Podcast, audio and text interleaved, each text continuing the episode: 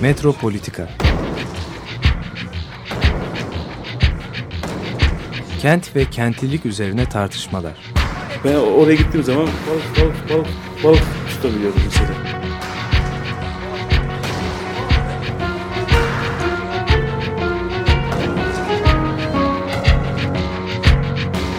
Hazırlayıp sunanlar Aysin Türkmen, Korhan Gümüş ve Murat Güvenç. Takusuyor ki. kolay kolay boşaltamadılar. Yani elektrikçiler terk etmedi Perşembe Pazarı.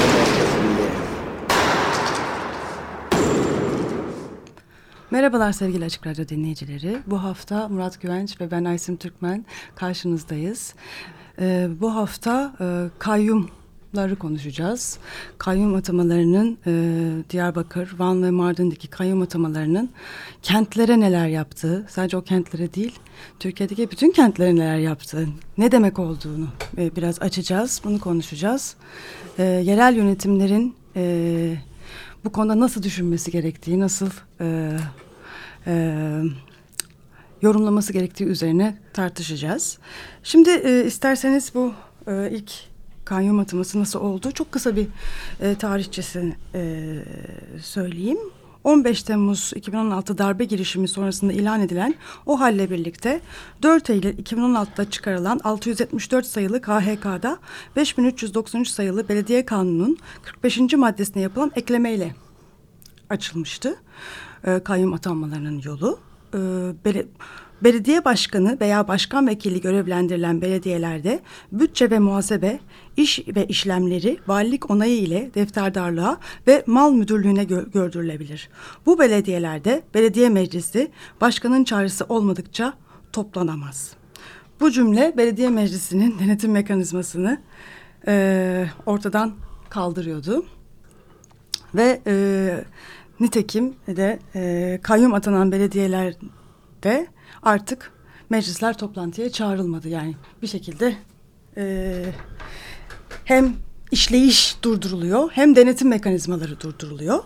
E, buradaki e, sonuçlar olarak da gördüğümüz e, bu şehirlerdeki e, toplumsal dayanışma ağlarının e, çökertilmesinin oluştuğunu görüyoruz. Gıda bankaları, buralarda olan konservatuarlar, psikolojik danışma merkezleri, kreşler, yaşlı bakım merkezleri, meslek edindirme amaçlı tekstil atölyeleri kapatılıyor. Ee, engelliler ve gençlere yönelik sosyal projeler, üniversite hazırlık kursları iptal ediliyor. Kültür, kültür derneklerinin faaliyetleri durduruluyor. Kurumların isimleri değiştiriliyor gibi gibi gibi bir sürü e, hakikaten bu belediyelerde e, kentlilerin yaşamlarıyla ilgili dönüştürücü bir sürü hizmet donduruluyor, durduruluyor e, ve e, başka türlü hizmetler verilmeye başlıyor. Bu da ulus devletin tek millet, tek devlet projesi e, ideolojisi üzerinden gerçekleştiriliyor. Belediye bina, binaları neredeyse karakola çevriliyor. E, şimdi burada bir e, belki tartışmayı açarken şöyle bir e, siyaset felsefesinin içinden e, bir değerlendirme e, yapmak gerekirse bu konu çok fazla aslında e, araştırmanın da e, konusu oldu. Bu Agamben ve e, Arendt'in bahsetmiş olduğu kamp kavramı. E, yani aslında e, mülteci kampları mesela işte konsantrasyon kampları gibi mekanların kentte e, var olmasının bu kentin işleyişini, yasal düzenlemelerini nasıl etkilediği üzerine e, önemli bir siyaset felsefesi e, tartışması var. Bu kamp alanlarında her şeyin mümkün olması, her şey mümkün ilkesinin aslında hukukun tamamen askıya alınması e, sağlaması. Bir yandan da ama e, hukukun tamamen ortadan kaldırmaması hukukun tamamen ortadan kalkmaması dolayısıyla dışlanarak içlenmesi, iç, içerlenmesini sağladığı başka alanlar. Ee, yani bir hukuki, siyasal belirsizlik alanı oluşturarak sadece var olan kamp alanı değil, kamp dışlı, kampın dışladığı bütün alanları da kapsayan belirsiz bir alan yaratması söz konusu. E, buradaki en önemli sorunlardan bir tanesi şimdi yasa e, ne kadar detaylandırılırsa detaylandırılsın ortaya çıkabilecek durumların hepsini kapsayamıyor. Bu e, olağanüstü hali e, ilan eden egemen eğer istisnai durumu ilan edebilirse yasal düzenin içinde var olduğu halde kendisini onun sınır ve sorumluluklarından muaf tutabiliyor. Bu durumda yasaya ihlal edilmiş, uygulanmamış yasa ihlal edilmiş olmuyor, uygulanmamış oluyor. Hukuki düzen devam ediyor. Uygulanmama hali geçerli olan ama uygulanmayan yasal düzende temellendiriliyor. Ve bu düzen sayesinde e, aslında meşruiyet buluyor. Yani ilk başta söylediğimiz gibi yasa öngöremediği, içermediği durumları kendisini askıya alarak içermeye başlıyor. Uygulanmama ilişkisiyle korunmuş oluyor. Yani aslında var olan yasal düzenin içinde bütün bu o, olağanüstü istisnai durumlar temellendiriliyor. Yasanın meşruiyeti egemen tarafından hissediliyor. Ama bir yandan da bu egemen e, yasayı uygulamadığı sürece de sorumlu tutulacağı eylemler için hesap vermek zorunda kalmıyor. Tamam. evet çok güzel özetledim. Bu şeyin e, bu kavram tabi e, Arendt ve Aga, e, Agamben. Agamben'in e, bu kavram e, Agamben'in e, bu kavramı tabi e, biraz bu kavramın da e, tarihine arkasına gidelim. Bu aslında e, Fransızca'da karşılığı derogasyon olan bir kavramdır. Derogasyon. Derogasyon kavramı e, kilise şeyinde var. Kilisenin yönetim ilkelerinde çok önemli bir yer tutuyor. O da o da tam senin söylediğin e, anlamı e, içeriyor. Bu da şu. E, hayat şimdi mesela e, şeyin kilisenin e, yasakladığı, kesinlikle kabul etmeyeceğini söylediği, yapılmaması gerektiğini söylediği bazı ilkeler var. Fakat işte senin de söylediğin gibi yaşamın akışı içinde bazen öyle işler oluyor ki e, o yapılmaması gereken e, işleri kısa bir süre için, belli bir süre için yapmak gerekiyor. Veya yapılması gereken bazı işleri kısa bir süre için e, askıya almak gerekiyor. Bunun için de çok yüksek e, düzeyli e, şeylerden, kurullardan yani yasa koyuculardan veya en yüksek e, icra organından bu konuda bir şey çıkarmak gerekiyor. Bir karar çıkarmak gerekiyor ki ona mesela o karar bizim işte yetkiye sahip olanların olağanüstü durum ilan etmeleri gibi bir şey. Olağanüstü durum ilan edilmesi bu derogasyonun tam karşılığı oluyor. Ne oluyor? Olağanüstü durum ilan edildiği zaman olağanüstü durumdan önceki duruma ait yasalar e, tümüyle ortadan kalkmıyor. Yasalar var. Ama senin söylediğin gibi e, uygulanmaları kısa bir süre için askıya alınmış oluyor. Ne kadar süre, durum ne kadar gerekirse o kadar süre. Egemenin Ama, kararına bağlı. Bunun da işte olağanüstü hal e, ilanında bizim anayasamızda şey var.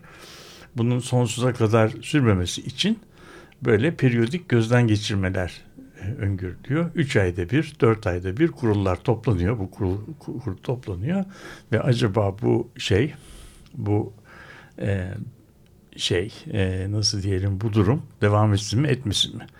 O zaman nasıl koyulduysa yine aynı süreçle kaldırılıyor ve de deniyor ki artık bundan sonra bu olağanüstü yetkileri kullanmamaya karar verdik diyor. Yani böyle bir şey var. Bunu bu derogasyon kilise şeylerinde e, kilise e, tarihinde bu kuralın daha çok neyle ilgili uygulandığını e, tahmin edersin.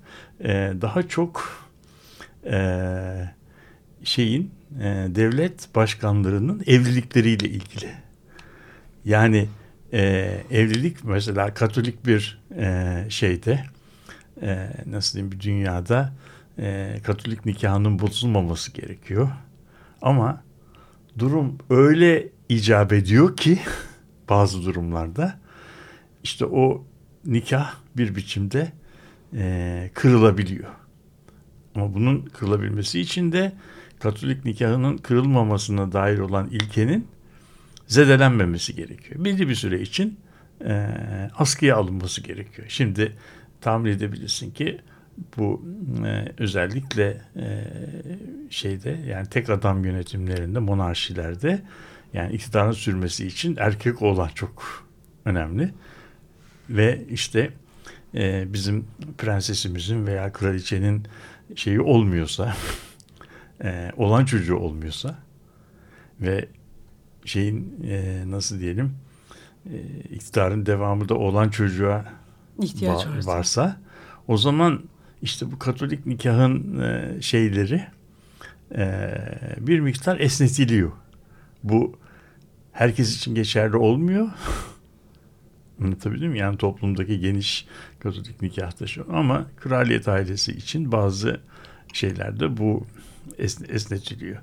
Tabii e, bunun tabii ne demek olduğu yani bu bugünümüzün e, işte toplumsal cinsiyet şeylerinde de e, bunun ne yani senin daha önceden öngörülemeyeceği durumlar e, dediğin şeylerde e, bunun nelere yol açıyor yani ne kadar öngörülemez olduğunu bu tür kuralların e, yaşamın zenginliği içerisinde karmaşıklığı içerisinde ne kadar bağlayıcı olabileceğini düşünmek şey değil e, zor değil.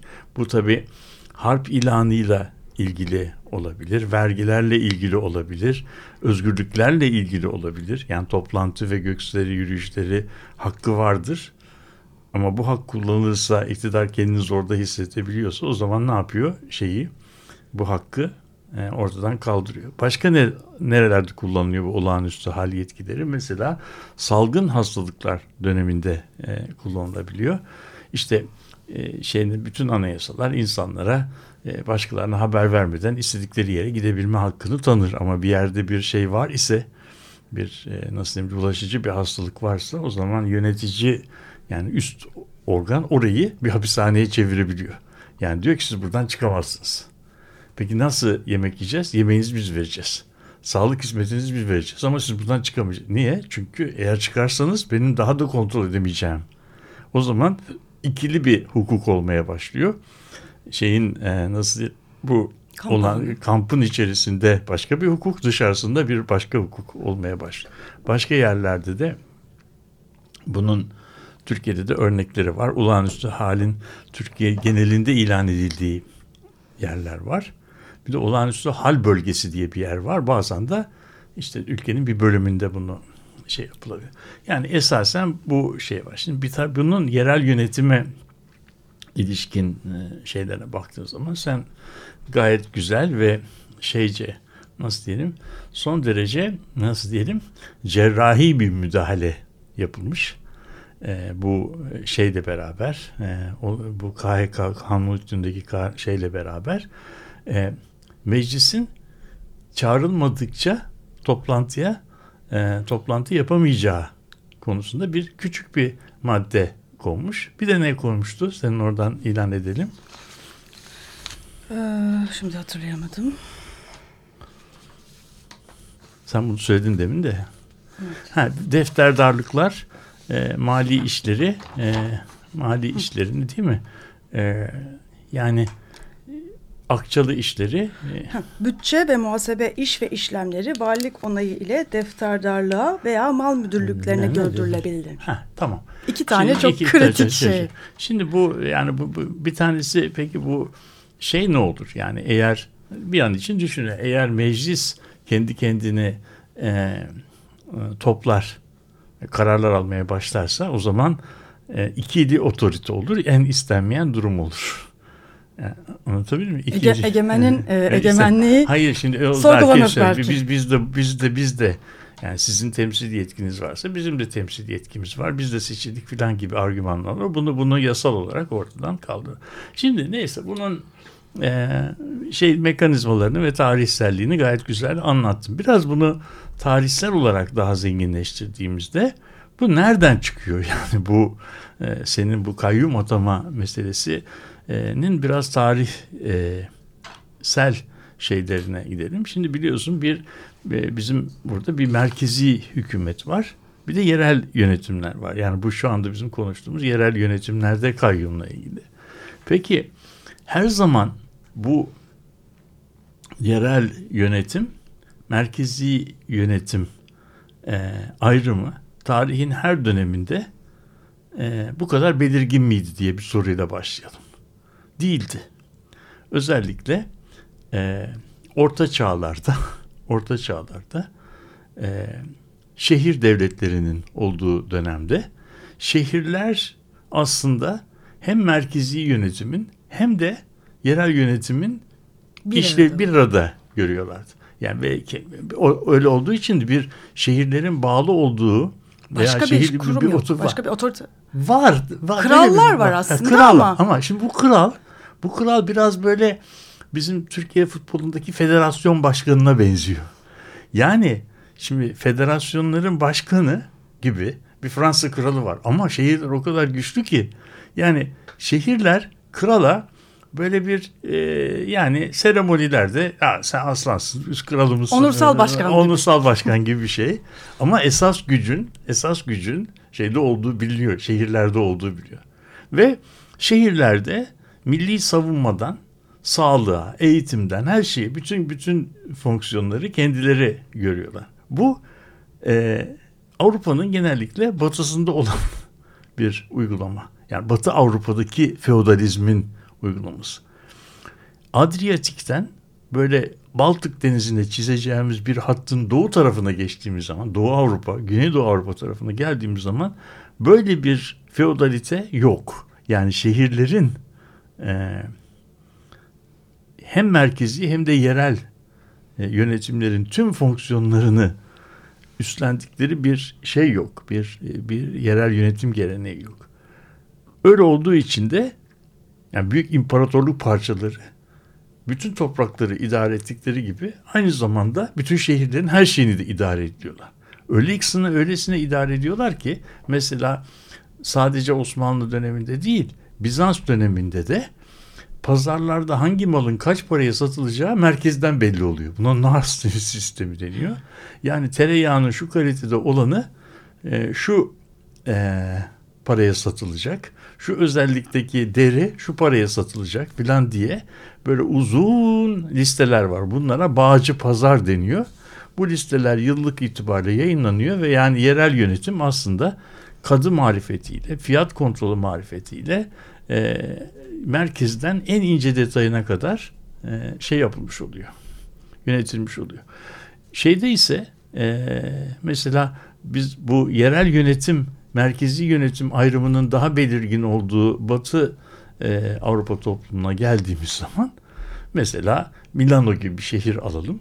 Bu Milano şehri aynı zamanda işte sokakların süpürülmesi, su getirilmesi, şehrin savunulması filan gibi e, konular konuları da üstlenmek zorunda. E bunun içinde para lazım. Bu parayı nasıl toplayacak? Bu parayı da bizim katasto dedikleri bir vergiden topluyor. Katasto bizim kadastronun atasındaki şey. Herkes o şehirde ne kadar yer işgal ediyorsa o işgal ettiği yere yani parsel büyüklüğüne oranla bir vergi ödüyor. O ödediği vergiyle de şehrin etrafındaki surların bakımı, işte sokakların temizlenmesi, çöplerin alınması gibi yerel hizmetlerde görülüyor. Anlatabiliyor muyum? Peki daha büyük hizmetlere geldiğimiz zaman mesela bir savaş bu yerleşme kendini savunacaksa veya başka bir yere e, hak, hakkını savunmak üzere komşuları üzerinde bir savaşa gidecekse bu yerel yönetimler döneminde savaş aslında bir proje. Yani bunların sürekli orduları yok. İlana çıkıyorlar. Arkadaşlar biz filanca bir savaş açacağız. Şey yapmak isteyen Hani bizimle beraber olmak isteyen savaşçılar arıyoruz. Şu kadar para vereceğiz. Ve bu proje karşılığında insanları topluyorlar ve savaşlarını yapıyorlar. Savaş bittikten sonra da bu ordular terhis ediliyor. Sürekli bir ordu yok. Sürekli bir asker alma sistemi yok. Gerektiği zaman ordular toplanıyor. Donanmalar düzülüyor ve bunlarla da şey yapıyor. Diyebilirsin ki ya bu sistem e, yürür mü? Yani böyle dünyanın şeyinde. Yani eğer Brodel'e inanırsak e, yani tarih gösteriyor ki Venedik'le Osmanlılar arasındaki savaşların büyük bir kısmı Venedik'in böyle proje gibi topladığı ordularla yapılmış. Yani Venedik'in kendi bir ordusu yok. Avrupa'dan ordular toplamış, şey yapmış, donanmalar düzmüş. Ona askerleri getirmiş ve Osmanlılarla da bazen kazanmış, bazen yenilmiş, bazen berabere bitmiş ama hiçbir zamanda e, Adriyatik'in kontrolünü çok fazla e, kaybetmemiş. Yani özellikle İnebahtı şeyinden sonra e, zaferlerinden sonra bizim için yenilgi onlar için zafer tabii. E, onların zaferinden sonra veya Osmanlıların İnebahtı'daki yenilgisinden sonra da yani bütün Adriyatik aslında şeyin karaları değil. Yani kara kısmı ama deniz üzerindeki ticaret büyük özel askeri ticaret büyük ölçüde Venedik'in kontrolünde kalmış. Yani böyle bir şey. Peki bu sistem nasıl bozuluyor da yerel yönetim merkezi yönetim şeyine e, geliyor. Bunun e, birkaç tane böyle telegrafik cevap Amerika'nın ve uzun mesafe ticaretinin başlaması bu konuda çok büyük şey oluyor. Böyle olduğu zaman da yani Hindistan'a, Amerika'ya, Güney Amerika'da ticaret yapmak gerekiyor. Akdeniz artık dünyanın merkezi olmaktan çıkıyor. Böyle olduğu zaman o uzaktaki ticaret yapılacak yerlerde temsilciler bulundurmak gerekiyor. Yani Venedik'in Venedik'in Hindistan'da, işte Malasya'da, Güney Amerika'da, New York'ta bilmem nerede konsoloslukların olması gerekiyor. Aynı zamanda Venedik'ten buraya gidip gelen gemilerin korsanlar tarafından rahatsız edilmemelerini sağlamak üzere sadece Akdeniz'i değil bütün dünya denizlerini kontrol eden bir donanma gerekiyor. E bu artık o Venedik bölgesinden toplanan vergilerle şey yapılacak bir durum değil. Onun için daha büyük alanların vergisine ihtiyaç duyuluyor. Öyle olduğu zaman da bu şeyimizin başında, konuşmamızın başında federasyon başkanına benzettiğimiz krallar süreç içerisinde güçlenmeye başlıyorlar.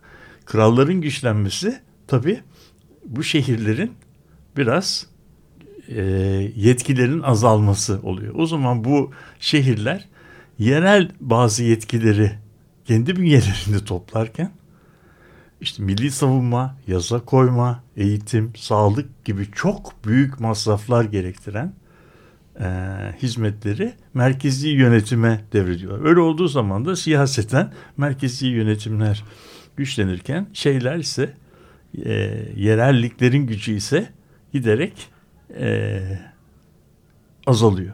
Şimdi süreç bu. Süreç bu. Şimdi ve bu ilişki tarihin her döneminde aslında e, biraz mızıltılı ve sızıltılı oldu. Dünyanın her yerinde. A, yani Avrupa'da benim söylediğim sistemin işleyişi böyle nasıl diyelim öyle sular seller gibi tereyağından kıl çıkar gibi olmadı. Her özellikle de e, yerel siyasi geleneklere göre Kuzey Avrupa'da ve Güney Amerika'da, Güney Avrupa'da birbirinden farklı yerel yönetim kültürleri, gelenekleri, şeyleri oluştu. Güney Avrupa'da İtalya, İspanya, e, Güney Fransa gibi yerlerde o İtalyan filmlerinden de e, hatırlarız. Yani belediye başkanları aslında e, kiliseyle ve merkezi otoriteyle iyi ilişkiler içerisinde e, olmalılar. Halk başkana bağlı olacak. Başkanın da onlar adına merkezi yönetimler yapacağı bir pazarlık gücü olacak. O zaman bu yerel yönetimdeki başarı e, Fransızca'da bir deyim var. Prensin kulağına yakın olmak. Yani prensle iyi ilişkiler olmaya bağlı oluyor. Yani o zaman yerel yönetimler işte merkezi hükümetin bulunduğu yerde Paris'te, Roma'da, Madrid'de iş bitirici e, özelliğe sahip olan e, insanlar üzerinden e, olur diye şey yapıyorlar. Yani bu, bunun böyle bir tarihi var. Ee, Kuzey Avrupa'da ise e, merkezi yönetimler hiçbir zaman yerel yönetimler kadar güçlü olmuyorlar. Yani yerellikler bir bazı yetkilerini devretmişler ama güneydeki kadar fazla devretmemişler. Onun için şeyde e, onun için e, şeydeki yetki devri yani Hollanda'daki yetki devri İngiltere'deki yetki devri Danimarka'daki yetki İskandinav ülke hiçbir zaman veya Kuzey Almanya şehirlerindeki yetkileri hiçbir zaman e, Fransa'daki İtalya'daki kadar fazla olmamış. Öyle olduğu için şehirler o sistem içerisinde kendi yetkilerini e, şey yapmaya, sürdürmeye devam etmişler. Yani yerelliğe dayanan, Yerel yerel yönetime yetkileri- dayanan güçlü Yani- bir yerellik. Yani, yani şeyi kabul ediyorlar. Yani yine bir yine bir e, merkezi, otoriteyi hükümeti kabul kabul, ediyor. ediyorlar. Ama, Ama- merkezi hükümet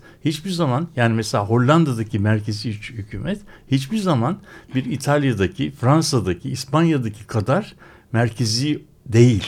Yani yerelliklerin özgünlükleri e, özgürlükleri, otonomileri Güney Avrupa'dan çok daha fazla oluyor. Yani böyle bir sistem var. Onun içinde mesela Almanya bir federal cumhuriyet oluyor. Land sistem diye bir sistemleri var. Yani evet bir Almanya merkezi devleti var ama onun yerel birimleri yani Bavyera, Münih, işte ne bileyim Stuttgart bunlar e, bunlar aslında farklı yerelliklerin merkezleri oluyorlar. Bu Güney e, Doğu Avrupa'da ve şeyde Doğu Avrupa'da mesela Rus İmparatorluğu'nda, Avusturya Macaristan İmparatorluğu'nda, Osmanlı İmparatorluğu'nda böyle bir şey söz konusu değil. Yani ne kadar ademi merkeziyetçilik yapılmak istenirse istensin e, böyle bir gelenekten gelinmediği için yerelliklerin hiçbir zaman bu böyle bir şeyleri olmuyor. Bu kısa tarih şeyden sonra ben susayım çok konuştum. İsterseniz bir kısa müzik arası verelim ondan sonra devam edelim. Kings of Convenience'dan dinliyoruz Parallel Lines.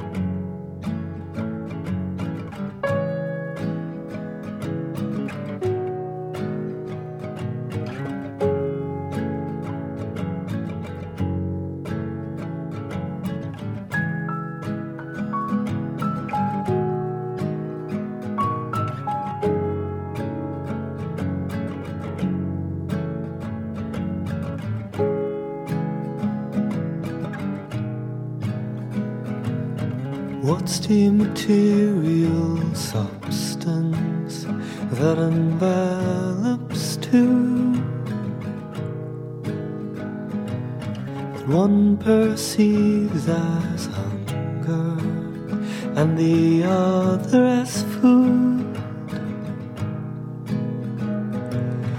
I wake in tangled covers to a sash of snow. You dream in a cartoon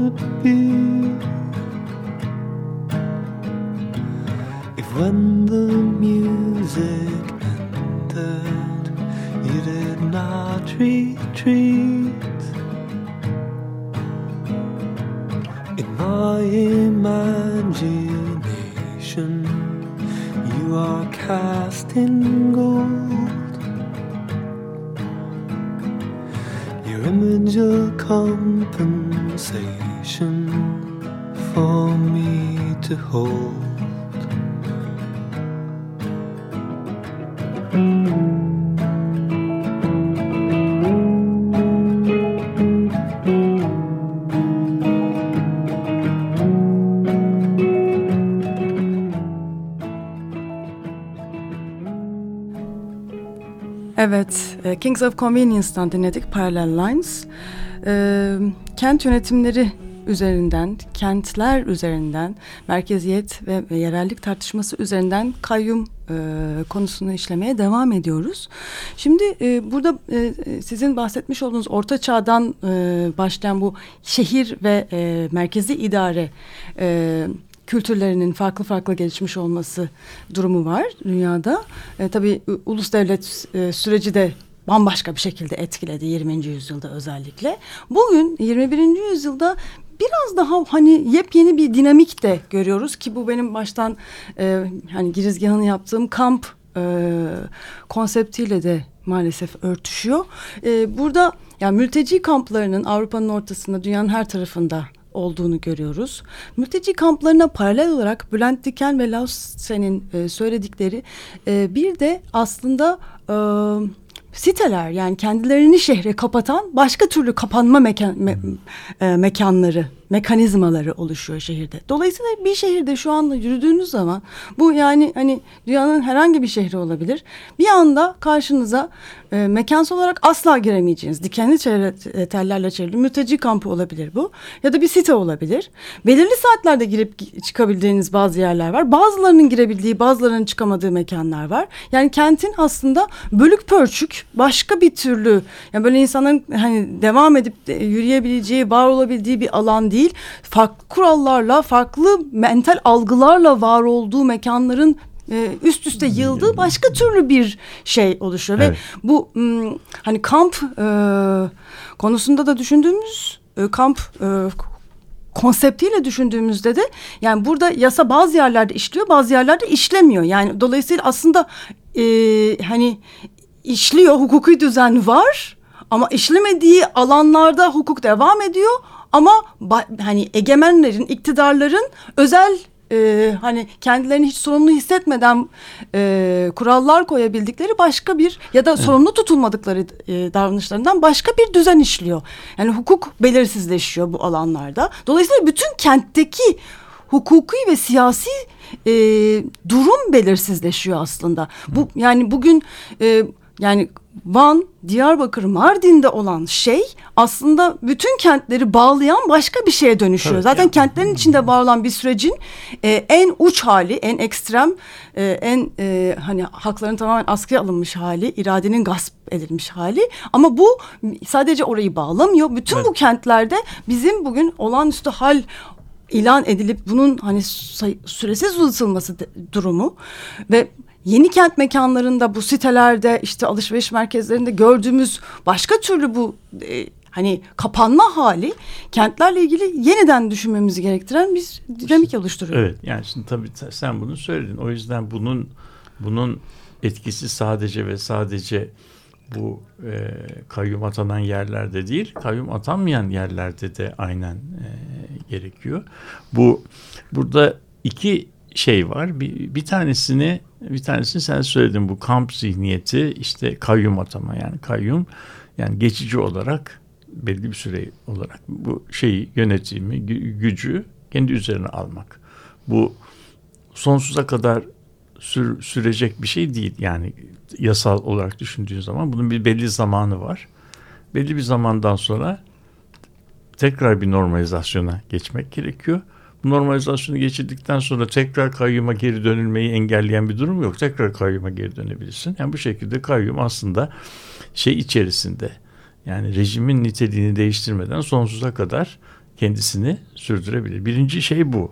İkinci Ama bir bütün sistemi Tabii, tabii, maalesef tabii, bozan bir tabii, e, işte bu yapı. sistemin sistemin içerisinde yani sistemin içerisinde yani bu e,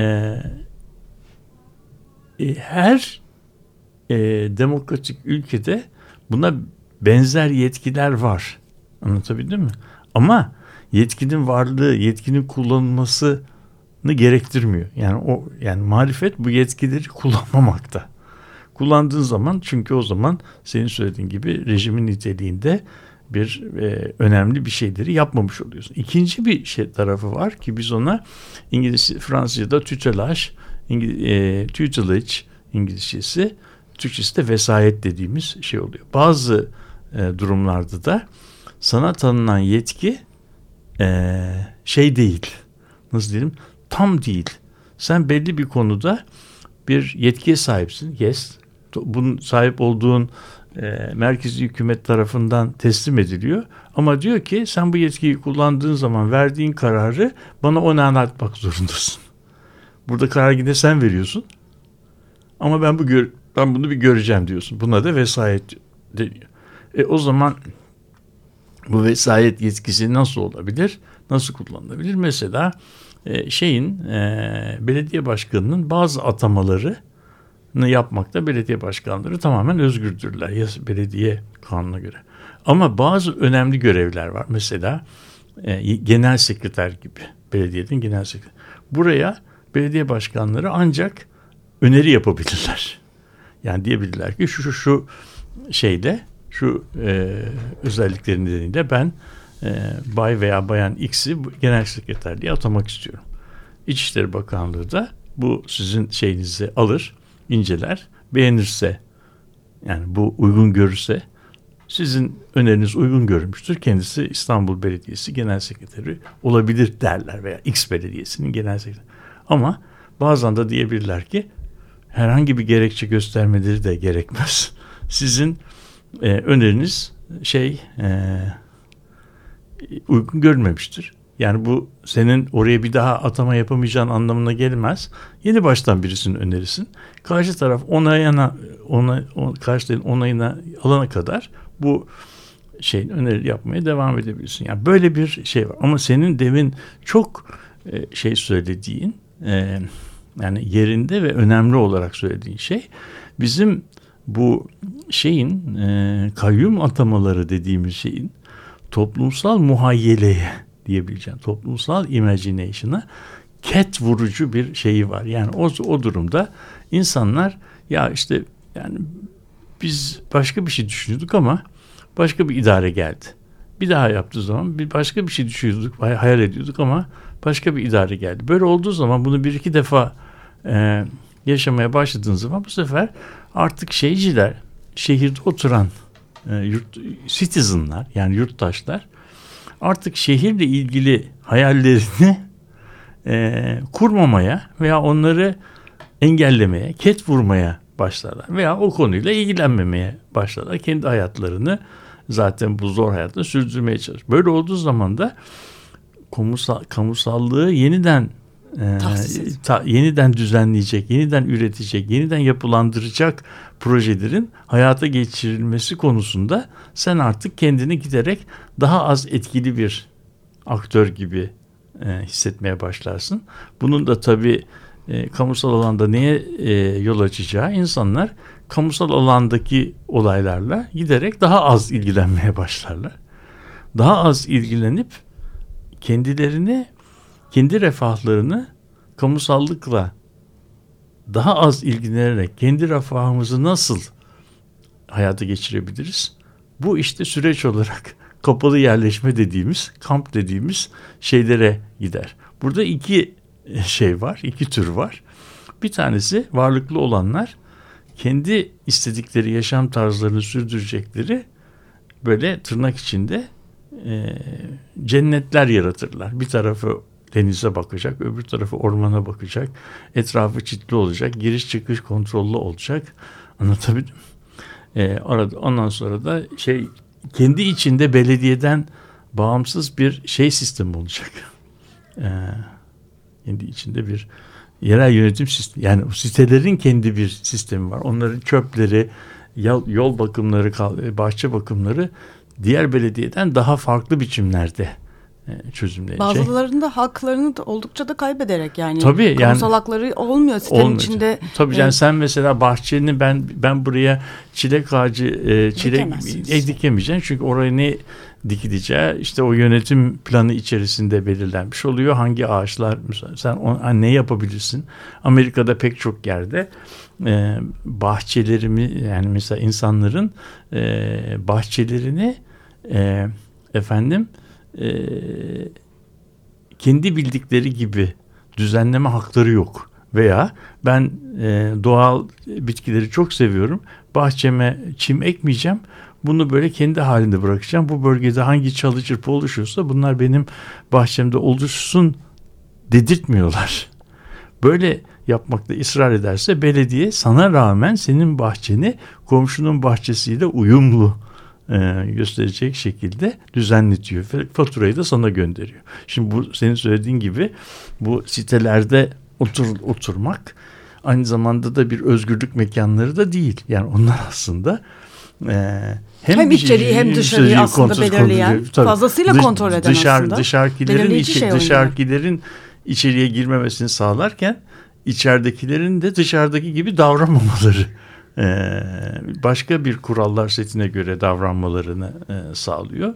E, bu da tabii senin e, o güzel e, başta getirdiğin şeyle şehir mekanını kamusal bir alan olmaktan çıkarıp çeşitli parçalara bölüyor. Bu konuda bizim yaptığımız bayağı uzun süre önce yaptığımız bir program vardı. Ben Diyarbakır'a gitmiştim ve orada Cegervin e, Kültür Merkezi'nde e, biz e, filmimi göstermiştim. E, Diyarbakır e, Ahmet e, belgesel günlerinde ve bütün gösterimler bu Cegervin'de olmuştu. E, oranın e, şehirdeki konumu, var olduğu mekandaki konumu özellikle çok ilgimi çektiği için bu öyle bir program yapmak istedim. Ee, e, kentin önemli bir parkının e, iç- içerisinde yer alıyordu ve ke- kentte e, işte e, piknik yapmaya gelen halk kültür merkezinin içine geliyor. Orada bazı ihtiyaçlarını karşılıyor. Yani böyle bir geçiş alanı gibi yapmışlar ama aynı zamanda mesela biz orada belgesellerimizi gösterip bunun üzerine tartışma yapıyoruz bir odada. İs- isteyen herkes katılabiliyor. Yani böyle bir hani hakikaten çok geçirgen, çok başka türlü bir kültür merkezi. Yani mekanın konumlandırılması, e, şehirle ilişkiye geçişinin düşünülmesiyle başka türlü bir e, alan yaratılmıştı. Bir kamusallık yaratılmıştı. Yani bir örnek kültür sanat merkeziydi. E, hani şimdi e, hani bütün bu kayyumların yaptıkları maalesef böyle yerlerin e, sınırlandırılması, kapatılması, e, böyle e, hani girişimlerin engellenmesiyle neyin kaybedildiği, hani neye evrildiği hani insanın gerçekten e, kafasını meşgul ediyor ve e, burada şey yani bu nasıl hani nasıl mümkün olabilir? Modernlikte bu nasıl olabilir gibi böyle inanılmaz bir yere atmadan aslında oluyor. Ve bu ne demek? Hani biraz o anlamda hani hukuki ve siyasal düzende bunu yapmak ne demek? Bunun olması nasıl mümkün oluyor ve bunun mümkünatını ortadan kaldıracak yolları, sorgulamaları yapmamız gerekiyor. Yani inanılmaz aa çok vahşet, çok korkunç ve hani böyle hani konsantrasyon kamplarından bahsettiğimiz zaman insanlar bunu nasıl yapabilir gibi değil. Bu yapılıyor, oluyor ve bunun hukuki siyasal zemini nasıl oluyor? Bunu sorgulamak gerektiğini söylüyor siyasal düşünürler ve bizim de bugün bu noktada hani olanları bunlar bunlar bunlar oluyor. Bunlar kente ne gibi somut zararlar, ne gibi somut hani toplumsal muhayyelede ve kent mekanda nelere yol açıyor? Bunu teker teker hani somutlukları içinde ortaya koyup hukuki siyasi şeyini de sorgulamamız gerekiyor. İşte evet yani burada bir, bir defa yani e, baştan şunu söylemek gerekir ki yani dünyada bu, bu tür bir kayyum atama yetkisine sahip olmayan merkezi e, yönetim hemen hemen bulamazsın. Yani yasaları şey yaparsan, e, incelersen bunun yasalara aykırı bir şey olduğu söylenemez. Böyle bir yasa her, her ülkede, İngiltere'de de vardır. Yani bu, bu şey demin söylediğimiz bu açık vesayet yetkisi var. E, vesayet yetkisi e, Ama zaten Ha, en son dönemde bununla ilgili korkunç Şey, pratiklere maruz tabii, kalındı. tabii, Amerika'da tabii. yani, Tabii, yani yani vesayet insanlık yet- dışı bir sürü şey Üzerinde. yaşandı zaten Tabii, bununla ilgili ve yani. bu yasalar kaldırılmış da değil bir sürü tabii, tabii, noktada. tabii. Yani Hala bu- devam ediyor. yani Yani, bizim o- havaalanında yaşadığımız hani Amerika'ya girip çıkarken ya da başka ya havaalanlarında yaşadığımız şeyler aslında o kanunların devamı. Ta- aynen. Aynen. Şimdi burada buradaki sıkıntı, buradaki sıkıntı bu yetkiler var. Dünyanın bütün ülkelerinde var ve bunları kullanmak yani bir, bir merkezi yöntem bunları söylediği zaman hukuk dışına çıkmış olmuyor. Hukukun içindeki bir şeyi yapmış oluyor. Şimdi ama bu yapıldığı zaman neler oluyor? Neler oluyor? O da şu. Bu yetkiler kullanıldığı zaman senin söylediğin gibi kamusallık paramparça oluyor. Param.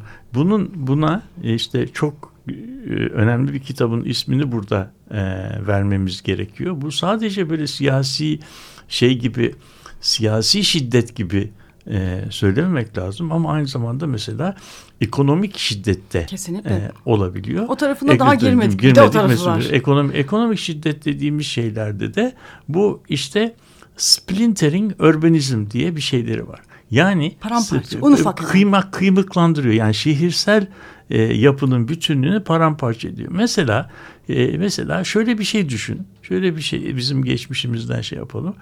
Bu e, şu anda 1970'li 80'li yıllarda 90'lı yıllarda da İstanbul'da karşıdan karşıya geçmek e, bir problemdi. İnsanlar köprülerde saatlerce bekliyorlardı. Bugün de problem ama ikisinin arasında bir niteliksel fark var.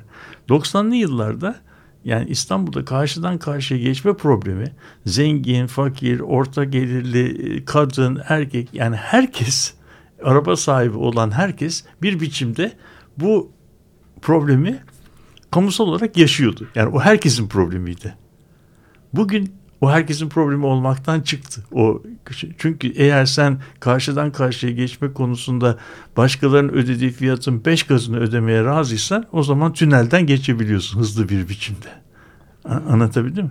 Sen eee, sen başkalarının suya ödediği paranın beş katını eee, ödemeye razıysan o zaman evine eee, bütün suyu bilmem e, desenfekte ettiren sistemler taktırabiliyorsun veya damacana suyu içebiliyorsun. Ama bunu ödeyemeyenler e, kendilerine sağlayan suyu içmekle yetirmek zorundalar ve riski de kendi üstlerine almak zorundalar. Şimdi bu kamusal alanın e, yani kamusal alanın üretimindeki e, fiyatlandırma ilkesi aslında şey kamusal şey parası olan düdüğü çalıyor. Bu yani düdüğü çalmada düdüğü çalma yetkisine e, sahip olabiliyor ki biz bunu aslında e, pek çok alanda fark etmeden bu sürece katılıyoruz. Yani bazı internet hizmetlerini e, parasız kullanıyoruz. Parasız kullandığımız zaman saatlerce reklam dinlemek zorunda kalıyoruz. Ben reklam dinlemek istemiyorum dediğin zaman da reklamsız da hizmetimiz var ama onun için bir şey ödemek gerekiyor. Anladın mı? O zaman insanlar reklam e, parası dinlememe özgürlüğüne sahip olan insanlar, o özgürlüğü satın alanlar veya reklama maruz kalmayı kabul eden insanlar diye ikiye ayrılmış oluyorlar. Bu şey, e, bu e, ortam aslında e, bizim geleceğimizi ve kentsel e, yaşamdaki yerelliğimizi yeniden tasarlama e, şeyini, muhayyelemizi, dizaynlarımızı e, mıza ket vurmamıza e, şey yapıyor ve bizi çok daha sığ e, kentsel pratiklere şey bırakıyor. Zorunlu bırakıyor. Ben bu soyutlukta bırakalım düzeyde- yani. Yani makro düzeyde de yani bu e, maalesef tekrar etmek gerekirse yani bu olağanüstü hal durumunun sınırsızlığı, süresizliği dünyada bir norm haline gelmeye başlamasının da Bize özgü değil yani başka. Evet yani Fransa'da e, ve Amerika'da olan e, bildiğimiz kadarıyla bunlar İngiltere'de olanlar yani bütün bunlar e, kentlerle ilgili e, bambaşka bir şekilde yeniden düşünüp haklarımızı e, yeniden e, yani bütün hani olağanüstü hal ilan edildikten sonra belirli bir süre hani geçerliği kalktıktan sonra bir dakika burada ne oluyor? Herhangi bir yerde ed- yani edildikten edildiği zaman hepimizin haklarının gaspı, uzun süreli kent hakkımızın gaspı demek olduğunu fark edip burada dur demenin e, gerekli olduğunu. İşte bu- tabii bu çok büyük proje. çok büyük proje. Evet, e, bu hafta e, kayyumlar üzerine e, konuştuk. Murat Güvenç ve ben Aysim Türkmen. Yani Ee, kayyum probleminin düşündürdükleri, düşündürdükleri üzerine konuştuk aslında. Evet, kente etkileri uzun sürede kenti nelere dönüştürebileceği üzerine, dönüştürdüğü ve dönüştürebileceği üzerine konuştuk. Bu haftalık da bu kadar diyoruz. İyi haftalar.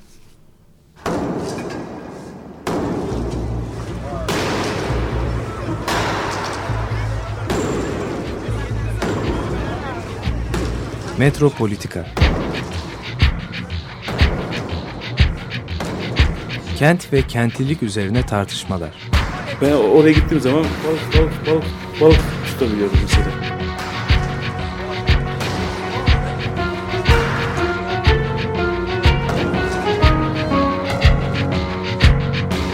Hazırlayıp sunanlar Aysim Türkmen, Korhan Gümüş ve Murat Güvenç.